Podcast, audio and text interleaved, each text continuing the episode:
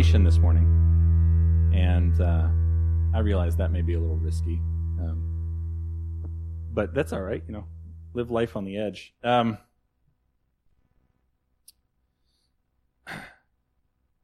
it's an odd book to preach from Revelation, uh, and and uh, the English journalist G.K. Chesterton said that St. John saw many strange and wonderful creatures in his revelation, but none so strange as his commentators, which I think is a little telling for some of the divergent readings that we sometimes have when we uh, come to this book. But a conviction will be informing my comments this morning, which is that this book, Revelation, was written to be read by the church. Okay, and that, that might sound a little redundant or a little simplistic, but this book was written to be read by the church today, by the church 500 years ago, by the church in the generation after the Apostle John wrote it. This isn't some uh, inscrutable book of mysteries that we can only guess and puzzle at. Revelation itself tells us, Blessed is the one who keeps the words written in this book. We want to be blessed and we want to keep these words. And so we, we want to look at Revelation to see uh, in this missionary month what the, the end or the goal of missions is. Where do we end up? And, and, and it's an important question to ask, isn't it? I mean, there's all sorts of important questions to ask about missions.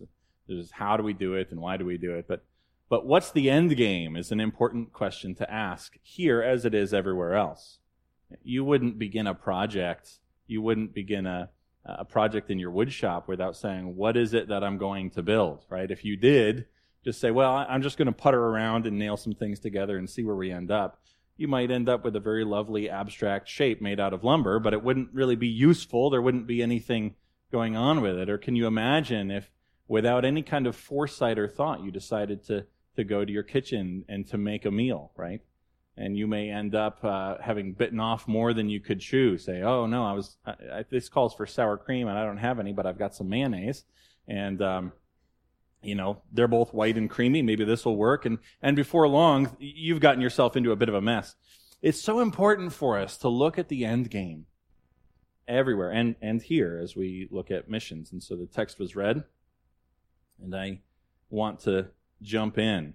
Uh, what we see in Revelation, which is so encouraging, should be so encouraging to us, is that missions works. Amen? It, we're, we're not in some sort of Sisyphusian task where we would say, oh, we're going to the nations, but every time we, we go out to another tribe or another people, it seems so futile and while the, the name of Christ is proclaimed, nothing is really happening.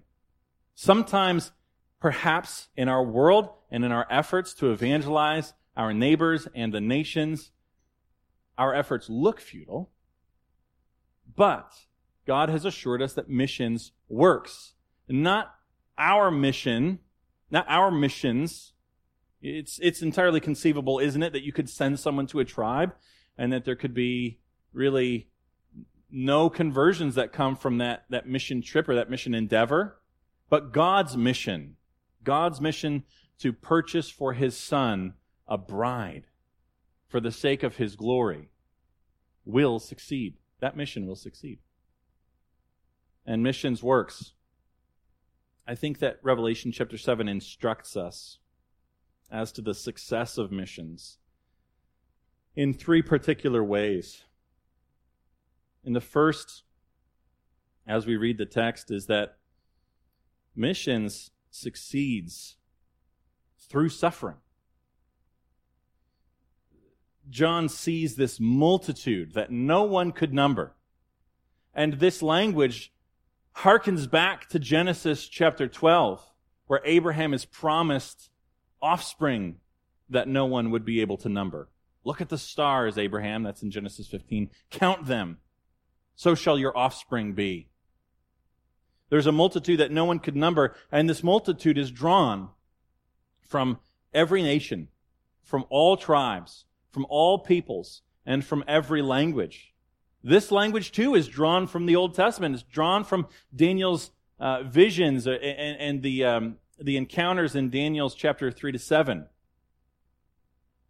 That just as every tribe, all nations, all peoples, all languages in Daniel chapter 3 bow down to worship the image of Nebuchadnezzar, so now here, all nations are coming to Christ. And they have palm branches in their hands. Now, this reminds us of the Feast of Tabernacles, where Israel was to take palm branches and to build little shelters from them to celebrate God's deliverance from Egypt and uh, God's provision for them in the wilderness. They're standing before the throne. They're standing before the Lamb. They're clothed in white. They have palm branches in their hands. And with a loud voice, this multitude is crying out, Salvation belongs to our God and to the Lamb. And the four living creatures cry out. And the elder asks John, Who are these? This multitude, who are they and where did they come from? And John gives an answer that I think is very wise. Rather than trying to guess, he says, Well, you know. Right? Sir, you know. And the elder said, These are the ones coming out of the great tribulation. They've washed their robes and made them white in the blood of the Lamb. Mission succeeds in the midst of great suffering. I think that sometimes because we're human, because we're finite, because our perspectives are finite and tinged with sin, that we think that suffering is antithetical to the work of God in the world. That it's like oil and water. And so if there is suffering, God must not be at work, for if he were at work, he would deliver us from suffering. And that's not true. Rather, the scripture teaches us that God delivers us through suffering, not from suffering. These are those who have come out of the great tribulation. In this world you will have trouble. What Jesus says. And Peter says, Everyone who seeks to live a godly life in Christ Jesus will suffer persecution. And this is perhaps nowhere more evident than on the mission field. We've all uh, perhaps heard stories, seen documentaries, read missionary biographies, heard testimonies, perhaps from this pulpit, of the kinds of trials and suffering that missionaries face in the attempt to proclaim Christ in every nation. The obvious kinds of suffering of being away from home and away from the comforts of home and the amenities of home, being away from family and friends, which is hard enough now. I mean, imagine 100 years ago or 200 years ago where they shipped their possessions in a coffin, knowing there's a real likelihood I won't be coming back to my home. The sufferings not only uh, of going, the sufferings of being in a place that is not their own, the sufferings involved in, in um, perhaps having to traverse uh, difficult terrain uh, in order, going through uncivilized places in order to reach unreached peoples, or the, or the sufferings having arrived of, of being unheard, of being persecuted for the faith which is being proclaimed, of, of uh, laying down their lives or their possessions, having their homes burned, and being driven out. These are the kinds of sufferings that, that missionaries and those who would proclaim the gospel can indeed face. And the sufferings of those who hear. And this isn't the case everywhere in the world, but consider. Consider those who come to Christ in a predominantly Muslim context and the sufferings that they would face. I mean, if you are a Muslim and you come to Christ in a Muslim context, and many times you get off easy if all that happens is that you are shunned by your family, cut off. But so often the, uh, the backlash for conversion is so much worse. And we look at it, we look at the suffering in Sri Lanka and we look at the suffering in Indonesia. Christians are being persecuted right now. We look at the suffering in, in China and in the Middle East. And we think, oh, how can this be uh, in any way counted as a victory? Is God at work? Is He blessing our efforts? Can you imagine the difference being a missionary? If you thought that if God was with you, there would be no suffering, right? If God is with me, there will be no suffering. What happens five years down the road when you have faced suffering and persecution and trials? God is not with me, and therefore I should just go home. But imagine the comfort and the strength that can be drawn from the realization that God is with me in suffering and these are those who have come out of the great tribulation. What a difference. What a difference that makes in the longevity of our missionaries. You're probably aware that the longevity of a missionary's term of service has shortened greatly in the last 50 years. No longer are we sending out missionaries who stay on the field for decades. You're lucky to get a missionary who stays on the field for five years. Is it perhaps because we're afraid to talk about suffering? And is it perhaps because we believe that suffering is not part and parcel of the Christian life? But it is. But it is. Suffering is promised. And it is not antithetical to God's mission or to the success of God's mission. These are the ones coming out of the great tribulation. They have washed their robes and made them white in the blood of the Lamb. Missions succeeds in the same way in which the gospel succeeds through faithful dying. Isn't that what we read in Revelation chapter 12? That the beast the dragon was thrown down. It says that they have defeated him, the church. They have defeated him. How? By the blood of the Lamb and by the word of their testimony, for they loved not their own lives unto death. 1800 years ago, Tertullian said, The blood of the martyrs is the seed of the church. Is that true? Is it true today? That when Mao shut up China and started persecuting Christians in China, probably Christians left there by Hudson Taylor and the efforts of the, the uh, China Inland Mission, and China went dark for decades. And we had no idea how the church was doing in China. Has it been extinguished? They're being, pastors are being arrested and thrown in jail and killed. And as we begin to hear decades later reports coming from China 10,000 converts every day. The blood of the martyrs is the seed of the church, amen. And we move forward the same way that, that Christ has instructed us. If he's our Savior and our Lord, then we would do well to follow him, even into death, and knowing that faithful dying precedes a resurrection.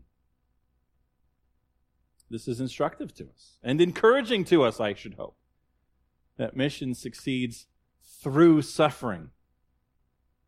Second, missions succeeds in saving. This multitude is gathered from every nation, from all tribes, from all peoples, from all languages. What a diverse group. And they cry out with one voice. What are they crying out? Salvation belongs to our God and to the Lamb. There is no mission. Don't mistake this. There is no Christian mission, no truly Christian mission that is not centered around the message the salvation of our God and the Lamb. Missions is not, let's go to India and open an orphanage, though that may be a noble and a good thing to do. But if the salvation of our God and of the Lamb is not proclaimed, It's not Christian missions. Missions that cares about temporary suffering and not about eternal suffering is not Christian missions. And so missions is not adopt a kid in Peru and send, you know, $20 a month and we'll feed him and clothe him. That may be a good and a noble thing to do, but if it is not united with the message of the gospel that salvation belongs to our God and to the Lamb, it's not Christian missions. Oh, we should be so careful. We must be so, so careful that we don't take on the flavor of the world when it comes to humanitarian social justice.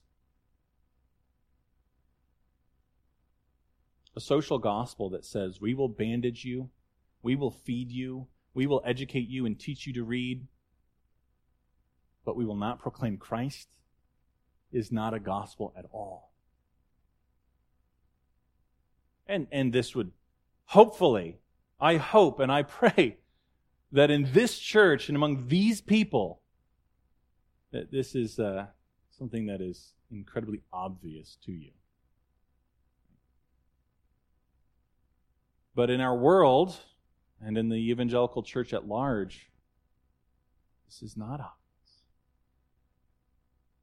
I read a report from my own denomination about uh, a church in, I think it's Wisconsin, that what they've decided to do is on every fifth Sunday of the month, every fifth Sunday of the month, if there's a fifth Sunday that month, they close down shop and uh, they take church to the, the local um, city homeless shelter and they're doing humanitarian work with the homeless.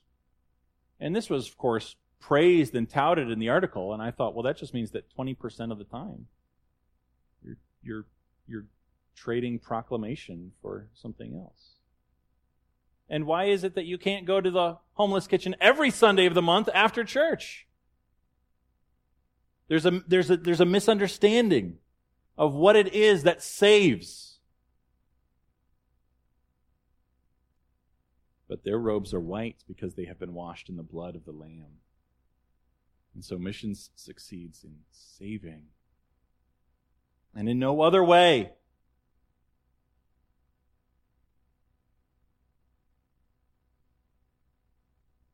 And missions succeeds in shepherding. This, this seems to be a poem.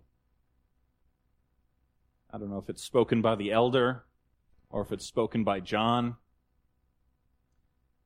in verses 15 to 17. Therefore they are before the throne of God and serve him day and night in his temple. He who sits on the throne will shelter them with his presence. They shall hunger no more, neither thirst any more. The sun shall not strike them, nor any scorching heat. For the Lamb in the midst of the throne will be their shepherd. He will guide them to springs of living water, and John will wipe away every tear from their eyes. Something you should know about John the Apostle and his writings of John, 1st, 2nd, 3rd John, and Revelation is that John loves ironic pairings. And so we see the Lamb for the first time in John, in John chapter 4. Forgive me, in John chapter 5. John hears a voice. He hears a voice saying, Behold, the lion of the tribe of Judah has conquered so that he is able to take the scroll and open its seven seals. And he turns and sees a slain lamb. He hears a lion, a conquering lion. He sees a slain lamb. He hears a lion, he sees a lamb. And these sorts of ironic pairings are scattered throughout the book of Revelation. This is why uh, the church is described in the first part of Revelation in terms of a military census 12,000 from this tribe and 12,000 from this tribe and so on. It's a military census, and yet they are martyrs coming out of tribulation. It's an ironic pairing. And here, who is the shepherd of these coming out of the Great Tribulation? The Lamb is their shepherd. The Lamb is their shepherd. Think of how tenderly this Lamb would shepherd them. How tenderly, to use that expression. The Lamb will be their shepherd. The Lamb in the midst of the throne will be their shepherd. We said at the beginning that in any endeavor, it's so important to count the cost, to have a complete picture in mind. And so again here. When we, when we go to do missions, when we support missions and have to decide which kinds of missions we will support, when we train people to do missions, when you bring up the possibility of missions to your children, do you do that? They say, What should I be when I grow up? I don't know if your kids ask you that. Maybe you should be a missionary. When we talk about missions, let's not talk about missions as a sort of a drive by. Jesus saves, and then we're gone. This is why, friends, I, I mean, let's just be honest. This is why the great evangelical movement of the 1950s, the Third Great Awakening, produced large congregations that built large churches that are empty one generation later. A lot of people came to Christ. Very little shepherding. No discipling. The work of missions is the Great Commission.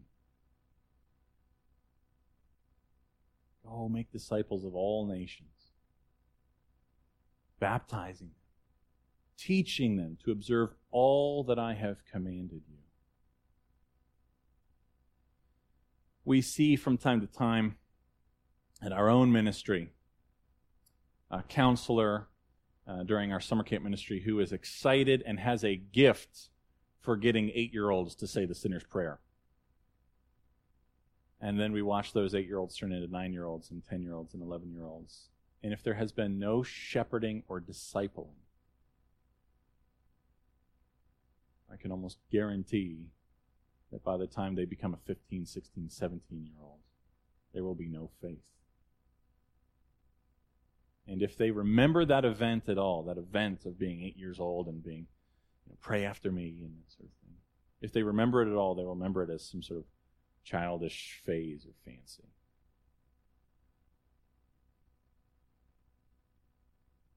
There must be a shepherding. The Lamb is the shepherd.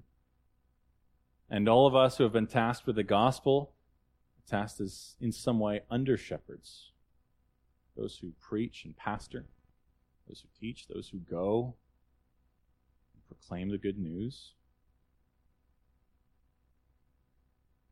This informs us, doesn't it? Our, our preaching, our teaching, our proclaiming of the gospel cannot be divorced from discipling and shepherding. And there are ways in which it is so much easier to preach a drive-by gospel. Because I don't have to I don't have to deal with anybody's dirt. I can just say, Jesus loves you. You're a sinner. Come and be saved. Okay, say the prayer, and then, all right, we'll see you. To, to get into somebody's life and to walk with them every day through the good things and the hard things, week after week, when simple concepts don't seem to make any sense you go, you really should have advanced a little bit further in the faith by now. You ever think that as a disciple maker? I thought we would be further by now. We have to patiently walk with our people day by day and week by week and year by year. Isn't it at the end of Christ's ministry on earth and at the end of three years? Three years! with his disciples that Philip says, Show us the Father, and it's enough for us. And Jesus says, Have I been with you so long, Philip? And you still don't know me at all. And when who's seen me has seen the Father. Think of the patience of Christ in that. The patience of Christ. He'd been with them for so long, and he continued to teach and to disciple. Christ is our shepherd, amen. And he will lead us to springs of living water. And someday, as we are gathered around the throne of God, with people from every tribe and tongue and language and nation, having every tear wiped away, where the memory of pain, thirst, hunger, scorching heat are distant, distant memories. We will praise God. Salvation belongs to our God and to the Lamb. Christ will be our shepherd. What a picture for us to hold before us. Say, that's how missions works.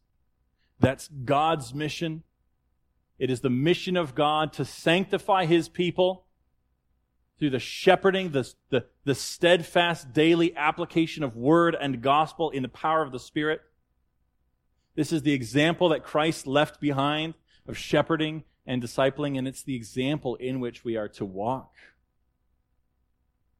That through tribulation and through suffering, we preach a gospel of the salvation of the Lamb and we do this not as a momentary and temporary engagement with an unbeliever, but as a daily walk of shepherding and discipling.